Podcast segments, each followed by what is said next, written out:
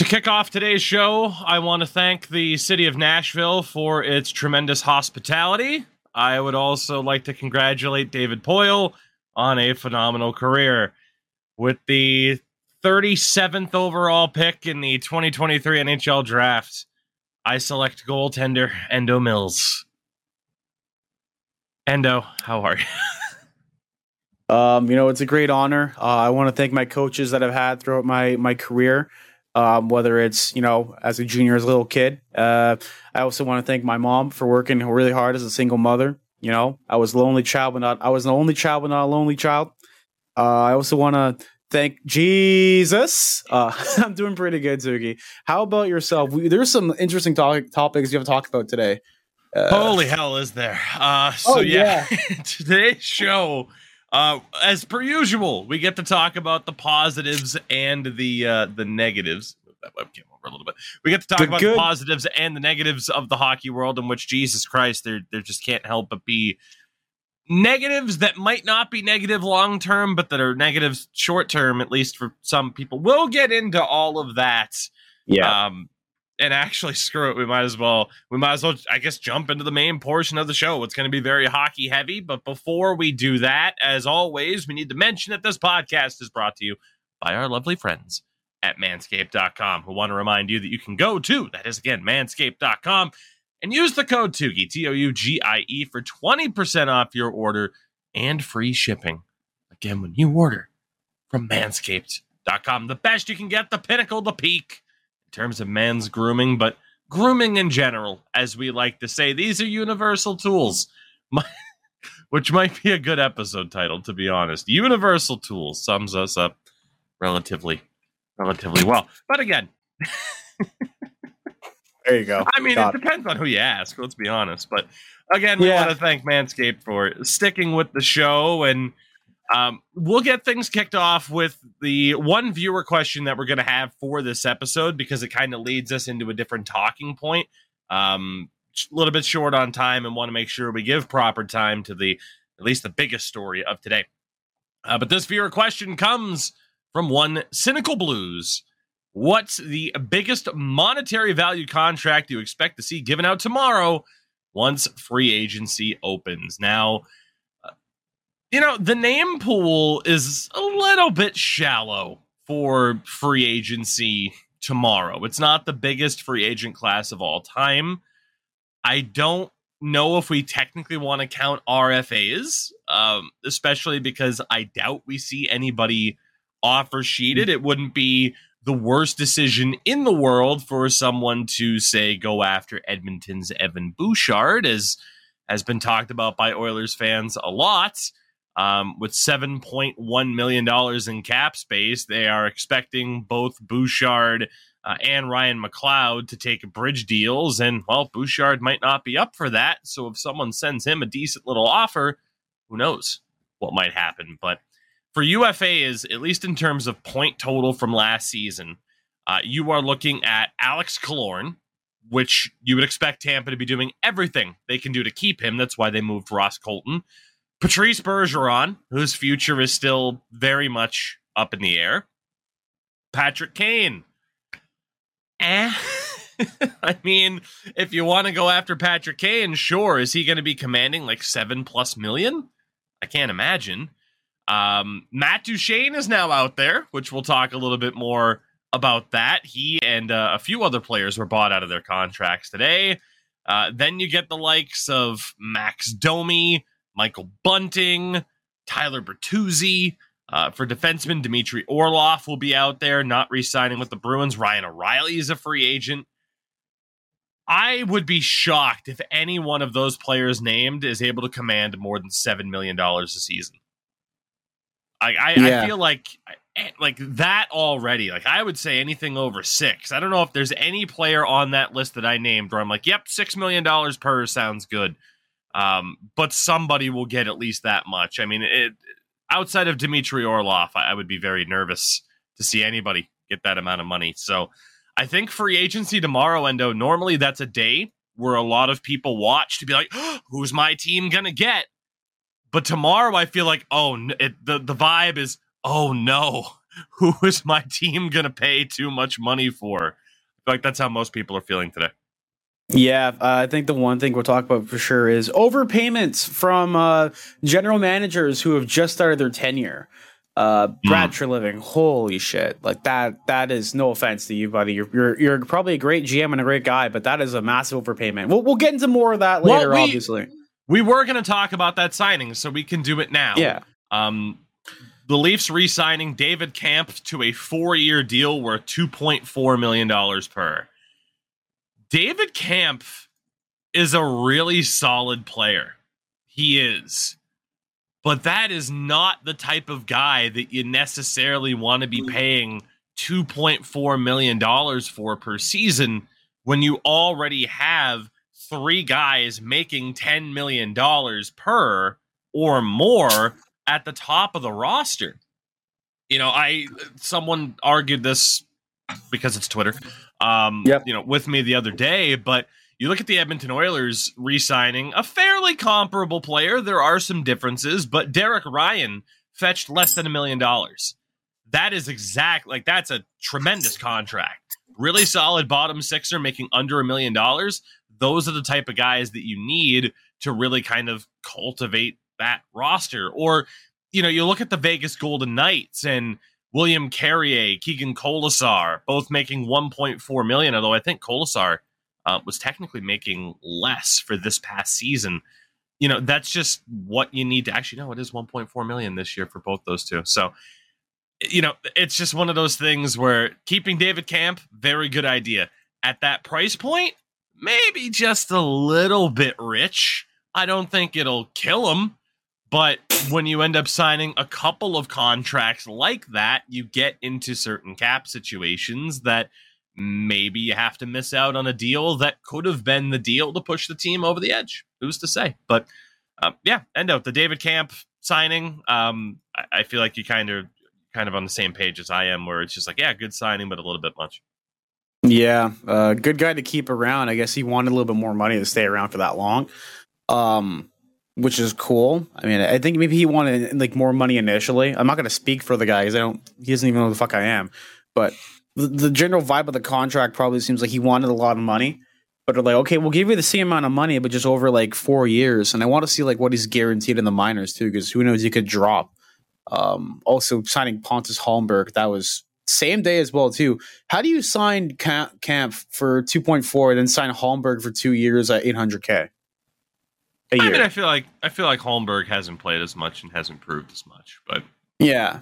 I just I'm waiting for you know. Uh, Cyn mentioned this on Twitter. Someone's gonna go crazy about the Marlies prospects about Bobby McMann, and Bobby McMann is an AHL legend. Okay, undrafted, unproven, well now proven at the AHL level. Uh, maybe you should just give um uh, who's your captain, Logan Shaw. Give Logan Shaw a two way deal. Have him come up as well. Why not? Jeez. Like, for Leafs you, fans, like you're strapped for. The, my one thing is that you know you have to re-sign Nylander, you have to re-sign Matthews, you have to make an attempt to re-sign Ryan O'Reilly because he oh, might gone. go to the free agency. Yeah, he's gone. He is. He's he's gone. Yeah, hundred percent. Yeah, but like you give up those deals. excuse me, ridiculous. Like if I were a GM in this case, maybe my whole thing would be grabbing the secure guys first and then realizing what cap I have le- have left after. Not hmm. sign the little guys and then try to work around with some wizardry uh, to figure out what you're going to do to pay the big guys the money they, that they either deserve or they're going to overpay. So right now, you know, a little bit of an overpayment. I'm kind of skeptical to see what's happening. And then there's rumors that, you know, the Nylander camp and the Treliving slash Oiler, not Oiler, ew, Oilers, uh, Treliving slash uh, Toronto Maple Leafs camp are far apart, which is not good news going into a contract year where he could have an insane season, insane massive season, and ask for a lot more money. And then, whoops, you signed Camp for a little bit too much, or Kampf, you signed sign him, and now you don't have money to sign a top player for the money that he deserves. A shout out to Cynical Blues again for the question, but as we mentioned at the top, we do have a, a lot to talk about, and we will get into Uh, what is the biggest story in hockey right now? And no, it's not the draft from Wednesday and Thursday, the trades, the buyouts. We'll get to all of that. Um, it is the story that broke last night and that we have continued to get information about as today has gone on. And uh, we will continue to get information about this because there's clearly a, a lot in the air. But we will try to recap uh, everything that we know right now. And that is, of course, the news surrounding the PHF uh, and the future of women's hockey. And we have done our best to, you know, shine a spotlight when we can, where we can. And, um, well, hey, spotlight's fully on women's hockey right now. Uh, so, in a press release today, quote, a new women's pro hockey league to launch in January of 2024.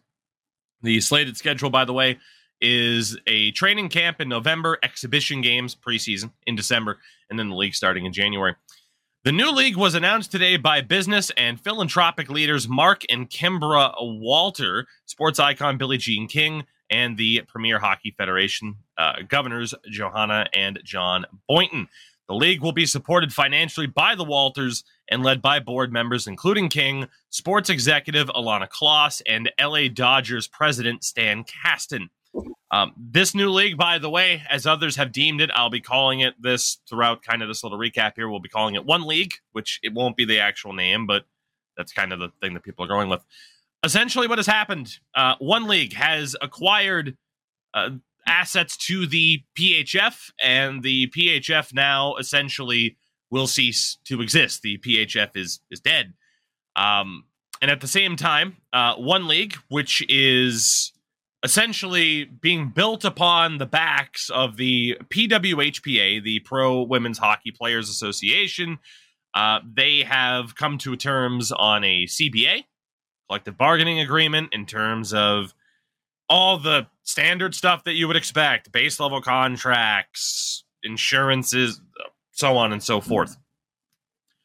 Uh, throughout the rest of this article, um, Mark Walter said this quote, I have always believed that professional sports should bring the highest level of performance in organization, and this new league will have the backing and resources it needs to represent the very best in women's hockey.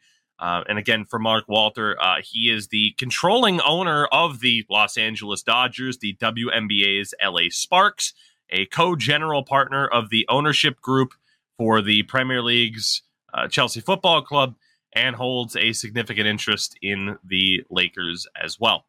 There are a lot more statements like this within this press release, not only from management, but also from those with the PWHPA, like their leader, Jayna Hefford, and player Kendall Coyne Schofield. Essentially, a few years ago, the PWHPA uh, became a thing where you had two leagues uh, the uh, CWHL, which, if I'm not mm-hmm. mistaken, um, was of course the one to fold, and then the NWHL, which became the PHF, if I'm not mistaken. But essentially, yes, you had this situation where two team or two leagues were going to become one. And the members of the PWHPA said, We do not believe in the vision of the sole remaining league, the PHF. So we are not going to play they are the group that was leading the charge for the NHL needs to help us like the NBA helps the WNBA so that we can have a solid foundation to try and grow the game. So essentially, in a way, the PWHPA short term have won. They have outlasted the PHF. They are with this ownership group that has essentially bought the PHF, taken the assets that they've wanted, and thrown away the rest of it. Now, excuse me. By so, design, so scummy. I'm just gonna. I'm just gonna. I'm hopping in right now. It is super scummy. One thing that has it that you didn't mention too is that the CWHL, the Canada, the Canadians Women's Hockey League, was the first ever North American league to expand over to Europe. In this case, Asia. In this case, China, because they had the the, Chen, the Shenzhen uh, hockey team, a women's team in China, which was completely insane cool that they did that. And it was like, okay, cool. And then immediately after that season, they announced, hey, we're paying the women. First league to openly say we're paying the women and paid the women. A week after they crowned the Mar- uh, the Marco uh, was the Markham Thunder as champions, they announced the league has folded because they cannot afford it. And then I believe it was Toronto Maple Leafs, uh, the Calgary Flames, and I believe the Montreal Canadiens all had to buy out their situation because they were that far in debt. And then the hmm. focus went over to the NWHL, which then became the PHF. As far as I know, the CWHL is like no, the the PWHPA is like the honestly, it's the Phoenix from the CWHL. Because yeah. that's what that's what the vibes are, and some of the the vibes. Jesus Christ, I'm such a zoomer. Um, that's what the general feel of this is. It feels a lot like the CWHL, where they're trying to over accomplish and overdo certain things without having a set up like a set up boundary line to really follow. And it's just like, okay, now we're gonna we can't come to terms with you guys on an agreement. We literally own you plus ratio. This is this is basically what just happened. They just bought the fucking rights for the company for the organization and said, "Yeah, you you're out of a job now. Excuse me, you you're out of a job now. You work for us." And yeah, good luck. See you. Well, L. yeah, we'll get into all of that now. God. You know, I brought up that press conference because you read it, and by design, it reads as, "Hey, this is nothing but a positive." Which, of course, if you buy something, you're gonna tout that acquisition is nothing but a positive, as a positive. But what that article does not mention at all is the PWHF players, because as of this moment, they are all fucked. Yeah, is the only way to put it. Um, now, one league uh, decided to go full Vegas Golden Knights and did not notify the players ahead of time. Uh, most of them learning about this acquisition through Twitter, like most people. They also learned that their contracts were being voided. Yep. So, to go into this, technically, one league, PWHPA, it is not their fault inherently that these contracts are being voided. The PHF had clauses to cut contracts whenever they wanted you know, the PHF, the big thing was we're raising the cap up to 1.5 million. We're going to try to make sure that there's a living wage here and that these, you know, that these players can play professionally and not have to have other jobs. But at the end of the day, the contracts weren't guaranteed. And there were some PHF players and agents who knew, oh no, this is not good. And they tried yep. to fight against this release clause, but they lost. So in this situation, the players have no protection and have just outright lost their jobs in this instance. Yep. Now, the primary reason for this clause was that the PHF they wanted to be able to protect themselves financially. Uh, obviously, in case of hey, money's tight. Sorry, we can't really afford to pay your contract anymore. You got to go. Um, well, as was reported um, there, and this comes from Shayna on Twitter. Uh, speculation tonight from some in the industry that the PHF was on shaky financial footing and yep. may have been considered uh, considering bankruptcy. That is. Um, Endo, if you had something to interject, unless I um, unless I just covered what you were going to mention. I was going to say it's crazy. Well, now I'm going to say something else entirely. But it makes sense as to why they would let themselves be bought out because they were going under. Another thing too is that the the basically a clause that says like fuck you we out is the most concerning thing about this. Not only hmm. that is that on the surface they're like hey we're going to raise the salary cap but in the background they don't have any money. Yeah. How can you like I'm not. A, I'm not a. I'm. I'm not fair. I'm not an idiot. I'm also not a genius. But I know for a fact if I don't have money, I'm not going to announce, "Hey, I have more money to pay these to pay our players." Mm. Like it just seemed like a lot of the stuff about the PHF, uh, as much as I love women's hockey and everything, was kind of like the to one up people. It's like, oh, women's hockey can't be profitable. All right, we're gonna announce more money and all this stuff. It's like, man, I just want to watch hockey, but I get like the sport's not growing as fast as as it should have. But at the same time, like shit takes a long time to build up. The, what the WNBA was around for like 20 years or something like that before it became profitable, and now it's just becoming profitable. Mm. So, if it was true that the PHF was potentially heading towards bankruptcy, then obviously, like folding the contracts for this new league makes sense as much as it sucks for the players. Um, you know, it makes sense. Uh, about 120 PHF players. You're going into this new league. Like, yes, obviously you would want those players to have to renegotiate their contracts and to have them, um, you know, sign deals that are consistent with what everyone else in the in this new one league is signing, according to that CBA that they've negotiated. Um, but then there's further issues for the PHF players, where again they're just the ones who get boned in this situation, and it sucks.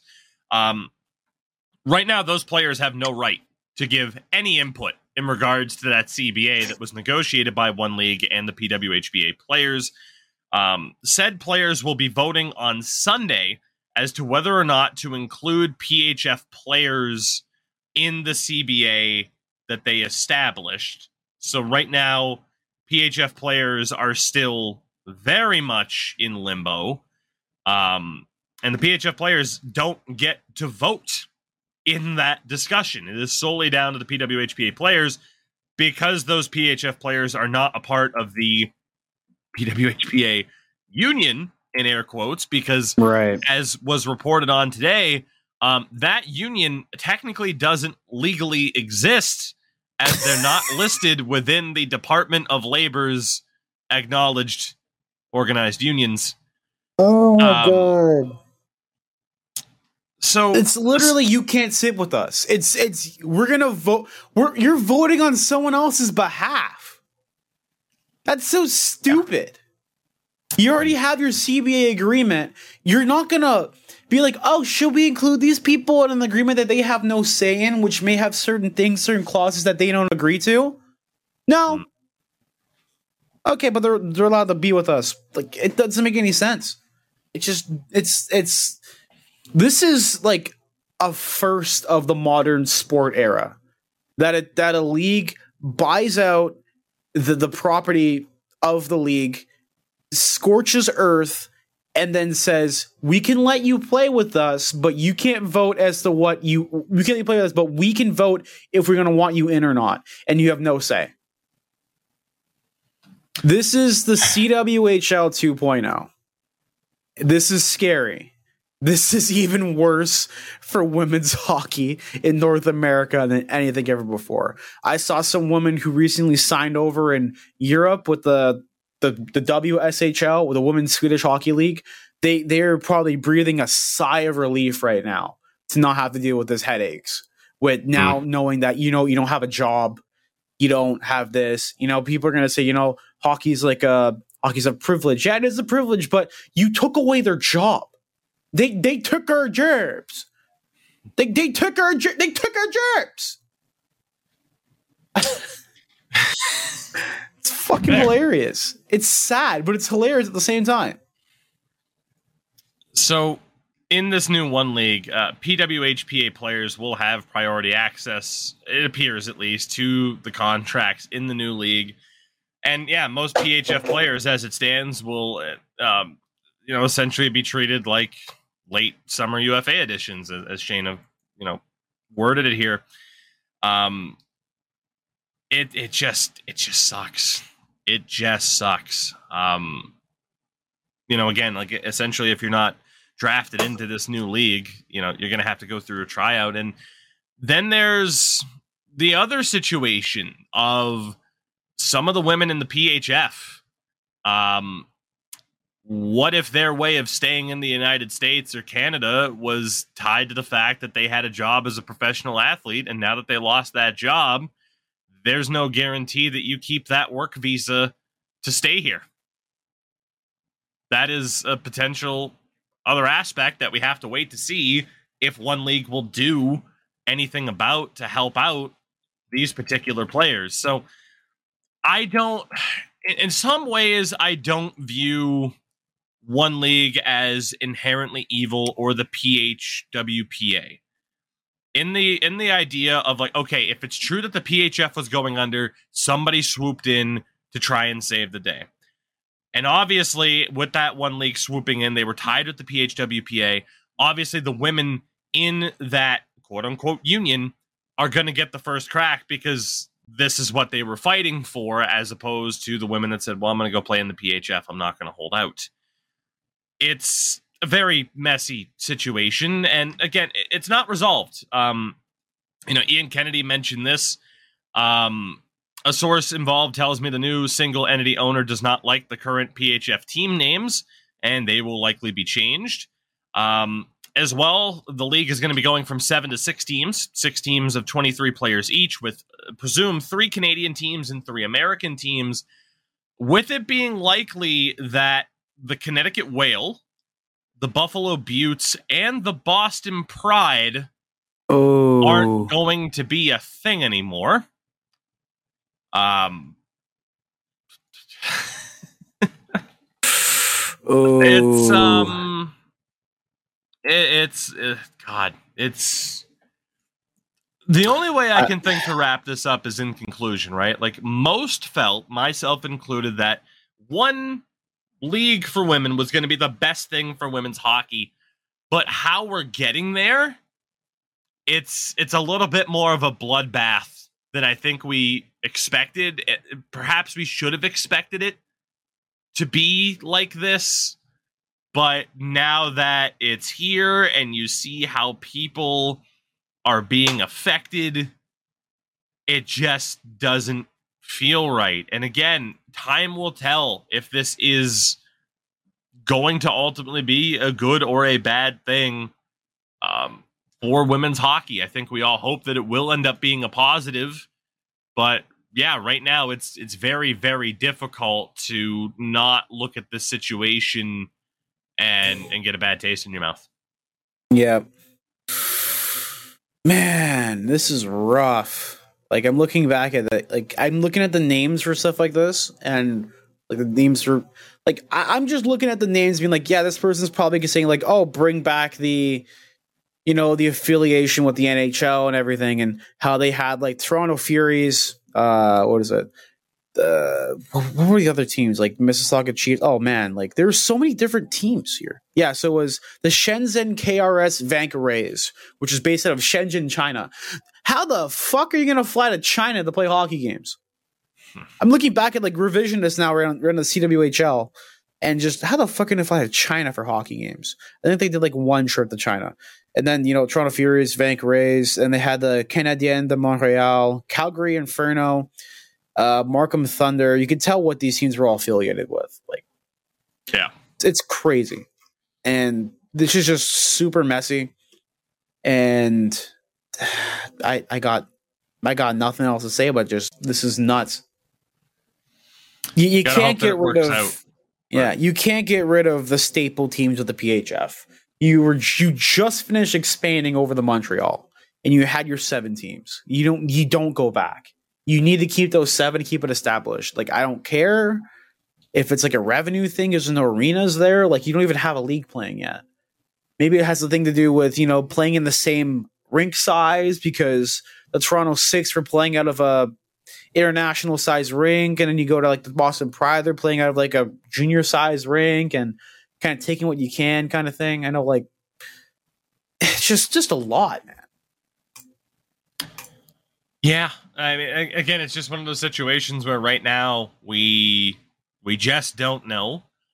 Um, and obviously you you hope that it, it's going to work out. But that that's all we're kind of stuck with right now. Is like okay, we we have to hope for the best, and that's kind of where fans of women's hockey have have been for the past bit. Is all right, we just got to hope for the best, and then it gets it gets more difficult to do so based off of days like this. So we'll continue to follow it as I'm sure most people will. But it, it's it's been a, a, a, weird near 24 hours since this word came out. Um, we will move on to talk about the NHL and everything that's gone on. Obviously, we're gearing up for free agency tomorrow, um, maybe even today by the time this is posted. But of course, the draft was on Wednesday. There was the draft itself, all the trades, the buyouts that have happened. Um, but in regards to the draft, you know, people are asking me, "Hey, you're going to do a live stream?" And I'm like, ah, "I don't, I don't know." Um, and the reason why I didn't want to do a live stream for the draft is it's boring. Let's be honest, it's pretty boring. Um, similar, and I mentioned this before to the NHL awards of I can't believe this guy won. I can't believe that guy lost. I can't believe this writer voted this way. I can't believe this writer did this. We do that every year. The Hockey Hall of Fame. I can't believe this person made it in. I'm glad this person made it in. Can you believe this person didn't make it in? Oh my God. It's the same thing every year. And the draft. Get ready. There's going to be a bunch of trades. And then there hardly ever is. and get ready. This is going to be crazy. Oh, I can't believe this team took that guy and that team didn't take this guy and this guy, third rounder, 97th overall. This guy is going to be a fucking steal. Let me tell. It's the same thing every year. And the bottom line is nobody fucking knows. Be- the Beaverton put out a headline. Winners and losers of the 2023 NHL draft based on the five minutes of research I did right before it started. Sums it up fucking perfectly. Like, look, we don't know. I get part of the fun. I'm not here to yuck someone else's yum. I get it. If you if you have that interest in just being like, all right, let's be reactionary because it's fun. Cool. All right, cool. But at the same time, man, it takes like five years. I would say five. You could maybe argue four. You know, in four years ago, you'd be arguing, okay, um, Alex Turcotte, fifth overall pick. Moritz Seider went sixth overall. And I'm sure people remember the reaction to that of who what? They took Moritz and then look at how Moritz Seider turned out. But on draft night, it was LOL, what's Yzerman doing? And then the smart people were like, no, actually, he's gonna be great. And then guess what? We had to wait to see what was going to happen because that's how it works. But if you look like five years on from a draft, you can start to see like, okay, yeah, that was a risk that paid off, or that was a mistake. You know, Montreal taking Jesperi Kotkaniemi instead of Brady Tkachuk. Um, you had Barrett Hayton and Filip Zadina going fifth and sixth, while Quinn Hughes went seventh overall. Uh, Vitali Kravtsov went ninth overall. He's heading back to the KHL. Like you kind of get to see what I mean as to who were the mistakes. You can go back on elite prospects, and they'll always have uh, towards the bottom of the page where somebody was ranked heading into that particular draft and you can go back and see like okay sure here here's where the mistakes were made these were actually fine. You get to this year's draft though.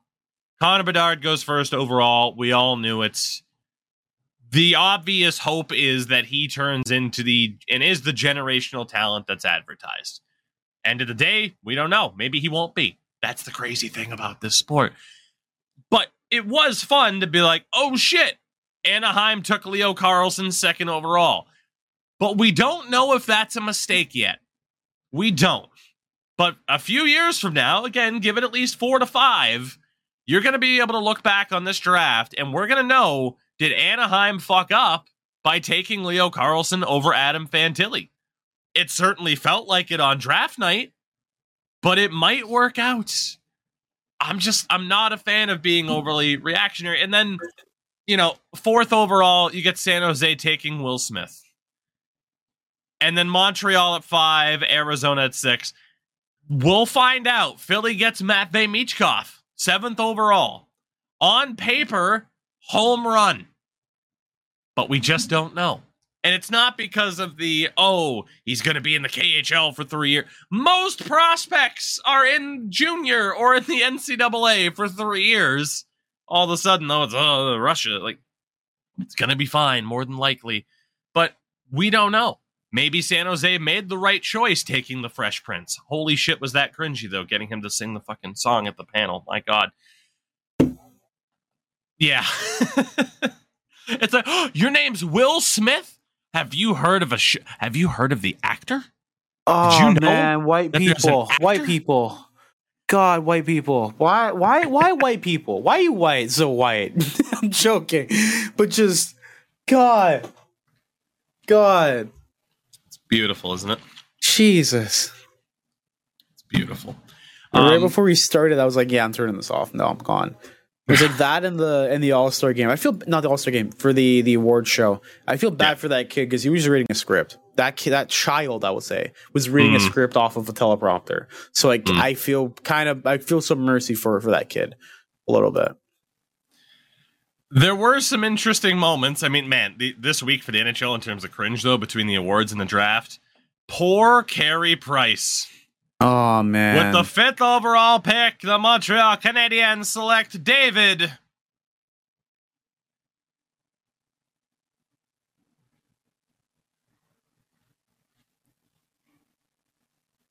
Up comes another white guy, Reinbacher, David Reinbacher.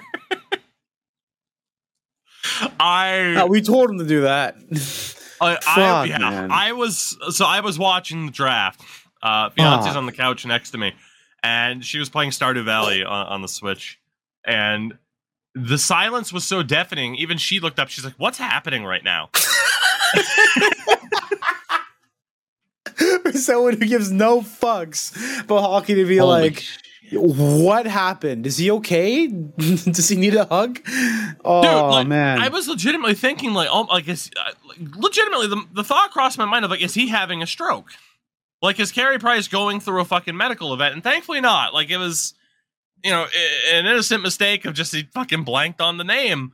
Um, but whew, that was that was something. But um, as cringy as that was, it wasn't nearly as cringe as the reaction of Habs fans on social media to David Reinbacher. Oh um, no. Okay. Before before we go into depth with that, I will say this every year there was usually one or three polls halfway through the season that says which is the worst hockey fan base in the NHL. And mm. usually it's always like Leafs or whatever team talks so much, like the, the, the Canes and stuff like that. I we I know we have some Habs fans who listen to this podcast, but I know it's not indicative of the entirety of the fan base, but for you guys to literally harass a 18 year old draft prospect mm. for getting picked and to basically live out his basically short lifelong because he's only 18 short lifelong dream of being in the nhl getting his name called up at any point is absolutely disgusting i know leafs fans are also terrible and parasitical but we do not go as far as to make Adolf jokes because he is also Austrian. Yeah. That is that disgusting. Was, yeah. That um I wasn't sure whether or not I even wanted to to mention that aspect of it. Yeah. Because it's, Jesus, you'd like to think it's only a few people who have done that, but it might not be. Um Habs reporter for The Athletic, Arpon Basu, is noting that they might not bring Reinbacher over due to the the backlash. Now, I would like to think like that that's not going to happen. like if David Reinbacher is ready to play in the NHL, I would like to think an NHL team is not going to risk stunting that player's development because of whinging dickheads on Twitter. You know, I, would like to think that you wouldn't trend towards giving them that power. You simply can't. Yeah. Like, and the problem now is those psychopaths are going to think, oh, see, David Reinbacher, he's playing in Austria again this season. We succeeded. They, they, you know, they left him over there because of us. So now it kind of puts him in a, uh, you know, it puts me in a situation where I'm actively rooting for him to make the NHL this season, which I oh, hope oh, yeah. is the best thing for him. And again, it, it's just that it's that crazy fucking nonsense, man. Of like, look, we don't know. We don't know. I I don't like. Like, I agree. It's fun to see. Okay, here's what people are saying the rankings should be. Here's what fucking Patrick Bacon, top down hockey's model says, and oh, we got we got this guy 38th. He was projected 12th, and then Uh, the Coyotes took a guy sixth overall who was projected 470th and fucking tap dance, but you simply don't know. You don't. And there's so many different aspects to player development, where that guy plays, how much effort he fucking puts in, the resources that are available, whether or not they stay healthy. You just don't know how the fuck it's going to pan out. I understand the fun of it, but especially too in a situation where someone like David Reinbacher um, who is hopefully being kept off of fucking social media. But for an 18 year old, good luck keeping an 18 year old off of social media. Um, it, it's just he doesn't deserve that. Nobody deserves that. Um, Arizona taking Dmitry Simashev sixth overall. That might work out. We don't know. Same thing with Vancouver taking Tom Willander 11th overall. Oh, but all of the projections say that he's he's not worth that pick. Maybe he is, maybe he isn't. it's, like, it's just it's the most frustrating thing to me. It's just this idea of well, uh, TSN had Tom Willander uh, eighth according to Craig Button, but Bob McKenzie had him twentieth. So taking him sixth, it, it, like yeah, on paper it's a reach, but teams reach for players all the time and succeed. I think I think I've made my my point clear. Really, Yeah. um, again, it, it's just it's the same discourse every single year, and I just can't anymore. I can't. Um, and look, even with Toronto, twenty eighth overall, Easton Cowan. It might work. It might not. yeah. This I mean, is a guy yeah. who you know Bob McKenzie's TSN ratings had him at 53. Um, Elite Prospects always does their consolidated rankings, which is basically taking all these other outlets and then averaging out where they're going to be. He was ranked 70th, but the Leafs also had that 28th overall pick, and then was it they didn't have another pick until the fifth round? If I'm not Fourth round. I think it was. Fourth it was fourth or fifth round.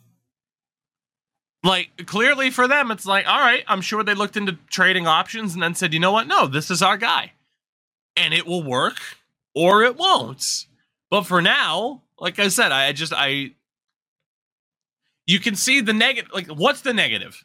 Oh well the rankings had him here. What's the positive? Well you read a scouting guide. You sit there for easton cowan and see okay first full year in the ohl 53 points in 68 games that's not bad. But then you also see 21 points in 20 playoff games at the London Knights. And all of a sudden, you can start to see what the Leafs were looking at that, like, hey, yeah, no, this guy should be a first round pick. Like I said, five years from now, we'll know for sure. Um, and then, of course, the, there's the whole second round thing where it's like, I can't believe Kasper Halttunen, Andrew Cristall, Ethan Gauthier fell to the second round. Every single year, players fall to the second round. Like I remember a couple years ago, it was uh, Kaliyev on the Kings, where people were Yep. like top ten pick, and then he went like thirty third, and it's like, oh my god, they're they're gonna regret that. And it's like he's been he's been okay so far. Like he's been okay so far for the Kings. He's on their roster. Let's see, what did he have? Twenty eight points in fifty six games last year. Like he's an NHLer. He's not this super stud at 22 years old. He uh, just turned 22, actually. But again, he still has time to develop. I just, I, I don't know. Maybe I'm just getting old and crotchety that I have these opinions about the Hall of Fame, the awards, and the draft. But I will it- say, it's, it's the same story over and over. yeah, I will say, Aiden Fink falling to seventh round when he was projected to go like 92nd in elite prospects, 125th. Dude went 218th in Nashville, and that was the trade that was given. That was the pick that was given to David Poile. Mm. Yeah. So uh, he's undersized, yeah, but he's got like two AJHL championships and won several accolades in the AJHL uh, last season. So, like, he had 97 points in 54 games. 97 as an undersized Hmm. guy. Now he's going, he's going to go to Penn State University next year, probably for two, three years. Get his education, you know, get that, get the, get your money up, get your brain up, and then probably go play in the A slash in the N. I I looked a little bit at some of his highlights. He looks pretty decent. Grant, he's like 5'9", 154, but at the same time, he's he's a young guy. He's still growing. He can still size up by twenty. Yeah, and I mean, again, that's just that's the thing of it. You have you have to wait. I understand how fun it is to go with the reactionary aspect of it, but I like I said, whether it's I I, I don't know, I don't know, it, it, you know, especially the negative side of things like the Reinbacher stuff, uh, but even the the overly positive of like, oh my god, this fourth round guy that we got is gonna be a star. Every year, every year we do this. It's it's just gotten old for me. It has. I look forward to seeing how things play out and how we look back on this draft 5 years from now because that that's where the excitement is for me. Is this is definitely a draft that we're going to look back on and see huge swings and misses, but then there are going to be at least a couple of teams with these, you know, controversial first rounders that absolutely got it right. And I think Montreal is probably one of them with David Reinbacher. We'll yeah. see how well that ages. Um, but yeah, same thing every year. Um, to wrap it up, the trades, the buyouts that had happened. Um, first and foremost, Corey Perry was acquired by Chicago for a seventh round pick in 2024, and he has now signed a one year deal worth $4 million, the same exact contract as Nick Foligno, Endo Mills, Cap Whales exist. NHL franchise mode is real. For anyone who's ever said, Tougie, you play this game like a psychopath, it's not realistic at all, suck my dick. I was right. Cap whales exist in the NHL. I win. My win. Good day. I will say, how do people not understand cap whales existing when Matt Murray got six million dollars from Ottawa? Matt Murray got six million dollars from Ottawa. End of discussion. I love Matt Murray. He's great. He's, he's a good goalie when he's healthy. But if, if Matt Murray can get six million, man, don't let your don't let your memes be dreams. oh, I was gonna. Ha- uh, there was Ooh, uh, well, and to this point, like Corey Perry in Chicago, I know a lot of Ducks fans are sad because I mean it's Corey Perry in Chicago. Um, I don't I don't blame Corey Perry for securing the bag, right? Like he does technically have a Stanley Cup already. So why not uh you know, why not essentially secure the bag here late in your career? Um, and for Chicago, I mean, again, you get veteran insulation for what will be a relatively young group. Um, someone goes after Connor Bedard. Don't worry. Next shift, Corey Perry will be right out there on the fourth line to try to punch someone in the face who wasn't even on the ice. Connor Bedard got attacked. Um, because enforcers, am I right? Oh Fuck. man, I love how Corey Perry just kind of morphed into this. Like he was always like an aggressive guy, but now he's just like old man, old man Jenkins just on the ice, just fucking punching people. well, Jesus! Apparently, Milan Lucic is rumored to go back to the Bruins, so we'll. Oh, uh... let's go! a lot of people are upset about that, but I'm like, man, as long as he's getting league min or close to league min, I wouldn't care at all. I'd be you know, I mean, look, you know, I kind of talked about it last time uh, when Danny was on the show in regards to the Bruins. You know, it's one of those things where they took their shot. They missed, but they took their shot. Now you got to suffer the consequences. You lose Taylor Hall. Like, yeah, you're going to need people like Milan Lucic to come in and, you know, fill up a roster spot. That's that's bound to happen. Um, oh yeah, someone who will give, not be. Go ahead. Give Lucic two million. Jesus. No thank The trend of just overpaying people out of crazy. Just do it. Just do it. That's the way. Um, someone who will not be taking up a roster spot, surprisingly, is Kailer Yamamoto, who, alongside Klim Kostin, uh, was acquired by the Detroit Red Wings for the Edmonton Oilers from the Edmonton Oilers for future considerations. Me. Uh, however, Yamamoto was bought out today by Detroit um, now, it, it's kind of surprising, but it's also not. Um, as a lot of people noted, buyout rules are different for players that are 25 or younger. Instead of paying two thirds of their remaining salary, you only pay a third. So Yamamoto's cap hit this season would have been 3.1 million. Detroit now only has to pay 430,000 against the cap this season and 530,000 against the cap next season. So essentially, you acquired Klim Kostin for nothing. And clearly, this shows that, oh, they have other kind of irons in the fire right now in regards to what they're planning.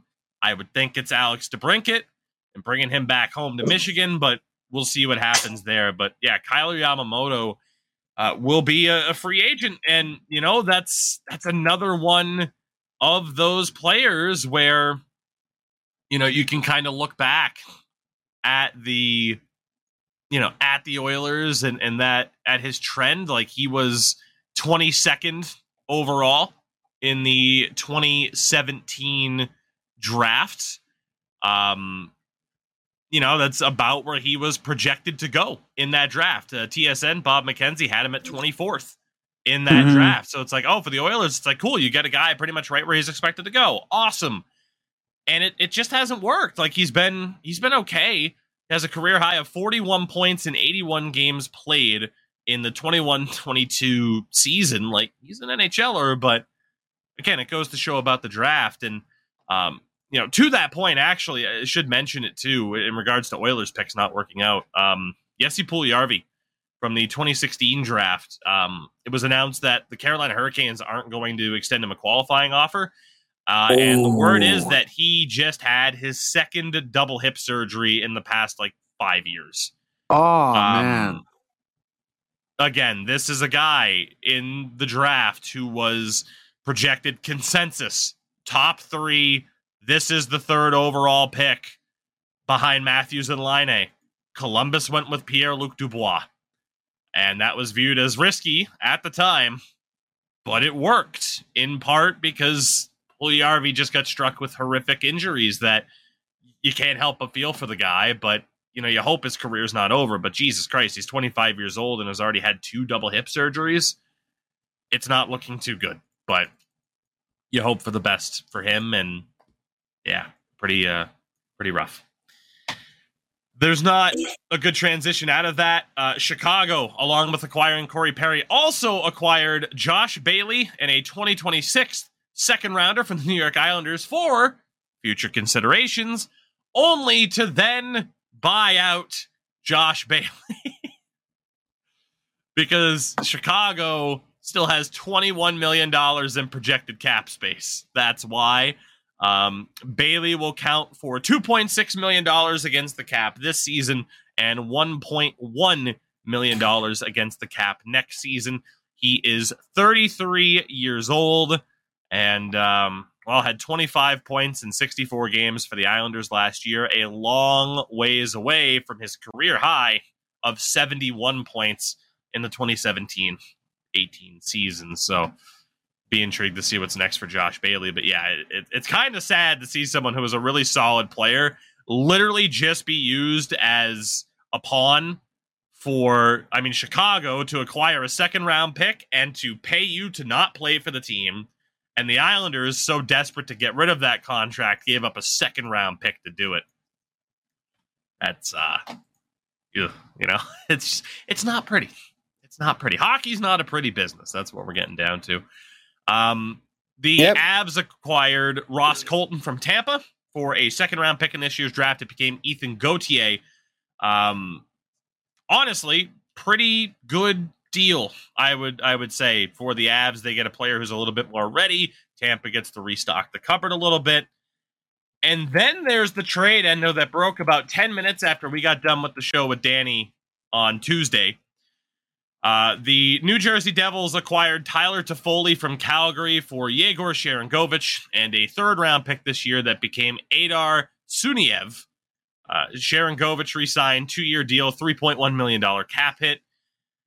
For Calgary, I mean, you get a prospect and a roster player, a solid player, but he's not quite Tyler Toffoli. But Toffoli made it clear he wasn't going to sign in Calgary. So I think the Devils did a great job of swooping in and getting an upgrade for not that much. Calgary, you could argue they could have done a little bit more, but yeah, this the Devils and the Eastern Conference in general, but Jesus Christ, the Devils. I would be very surprised if they don't make, at the very least, if they don't make a cup final in the next three to five years tops. And Endo agrees. Uh, they also Sorry, re-signed Timo at, Meier. I was, I was, just looking at Twitter, and you know Christian Fischer not idea. getting, yeah, got not getting qualifier, and, and Steve Dangle's like, yeah, well Shane Doan's a leaf, so like we're gonna get Christian Fischer. I'm like, Steve, you guys might. Steven, please stop this. There we go. Devils also kept Timo Meier eight years, eight point eight million dollars, which is a tremendous eight. deal given that his qualify. Yeah, straight eights. Uh, hey, did you know? Is his number eighty eight? Did he did he do a Mitch Marner? Did he do a Mitch Marner? I'm pretty Timo, sure he what did. Num- what number are you wearing, honey? Uh, he was wearing ninety six. Never mind. Okay, close enough. Number eighty eight. That's fine. He couldn't get nine point six mil, so that's why he went eight. I can't wait for it to be announced he's wearing 88 next season. oh man. And uh, the last big uh, deal was Pittsburgh acquiring Reilly Smith from the Vegas Golden Knights. So one of the misfits uh, departs the team. 2024 third round pick. Um, Pittsburgh, great deal for them to get a player like Reilly Smith. Vegas uses that money to re-sign Ivan Barbashev at five years, five million per. I I don't know. I don't know how I, I I love the deal for Pittsburgh. Time will tell with Vegas. Did they make the right choice in moving on from Reilly Smith and keeping Barbashev, or should you have let Barbashev go to free agency and keep uh, an original expansion pick for that roster?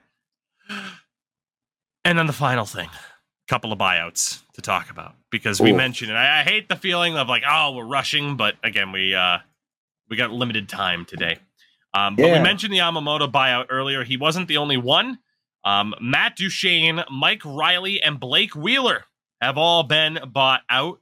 Um, Duchene in Nashville, his contract was seeing him be paid $8 million for the next three seasons, and a seven team no trade list was going to be kicking in tomorrow had he still been on the team. So instead of the 8 million against the books, Nashville will be uh, held to 2.5 million against the cap this year, 5.5 next year, then 6.5 million, and then three years of one and a half million against the cap. Uh, fair hey, play to Barry Trotz. He's getting aggressive, retaining 50% on Johansen. This buyout of Duchene, like he's taking this team in a new direction, but that is a lot of fucking money to pay for someone to not play for your team. Have fun replicating that in NHL 24. oh fuck yeah! Jesus yeah. Christ, you're right. yeah, the fuck you gonna do that? Jesus. Oh, you have to have like a so, guy. Yeah, yeah, it's weird. I've had some moments of like, oh shit, what do I do? Because some of these salary cap retentions don't work perfectly. They just don't. Yep. Um, yeah, that one's gonna be a bitch, an absolute bitch to try to replicate in the game. So uh, feel huh. free to on my uh, and I saw Twitter by the way. There is some breaking news I'm going to bring up in a second in case that's what you're reacting to. Um, but yeah, there there are some deals that are, are just a, a, pain in the ass. So if you see Roman Josi making twelve million dollars in my uh, post free agency roster update, on the Xbox Series consoles. Um, yeah, that would be why. Um, said breaking news I just referenced Chris Johnston reporting that the Vegas Golden Knights have signed a two year extension with Adin Hill worth a $4.9 million cap hit. Uh it's the I don't know what it is, but goalies on like impending like things with the with the cup they just get they just get the ring. They they show the ring on the table. They put it down and they go pay up and they just get money. That is that a lot also, of money. Yeah, that's scary. That, uh, yeah, it doesn't bode well for Robin Lehner. Yep, about to say that does not because you are not all. paying Adin Hill that much money if you're expecting Robin Lehner to be back, whether or not he's dealt or if he's LTIR'd again. Um, Robin Lehner will not be a Vegas Golden Knight next season, one way or another. If you're giving Adin Hill four point nine million dollars, that's just a fact. Yeah. So, uh, good for Adin Hill. I think is the best response people can make. Good for him. Nobody would have ever expected, you know, when he was dealt from the Coyotes to the Sharks and the Sharks to the Golden Knights, that here he would be as a Stanley Cup champion, making four point nine million a season. Fucking good for Adin Hill. God damn. Uh, also, uh, Nashville, just to go back to that really quickly, Matt Duchene, his cap hit, uh, which again, 2.5, 5.5, 6.5, and then 1.5 for three years. They also have Kyle Turris's buyout costing them $2 million against the cap for five more seasons. so, Nashville, oh. you are you are paying this upcoming season a grand total. Let me add this fucking absurdity up really quickly. They have $8.8 million in dead cap for this upcoming season between Ryan Johansen, Mattias Ekholm, Matt Duchene, and Kyle Turris. Eight point eight million in dead cap. Next season, that dead cap between those four players is 11.8 million. So in 2024 25, they will have nearly $12 million in dead cap in Nashville.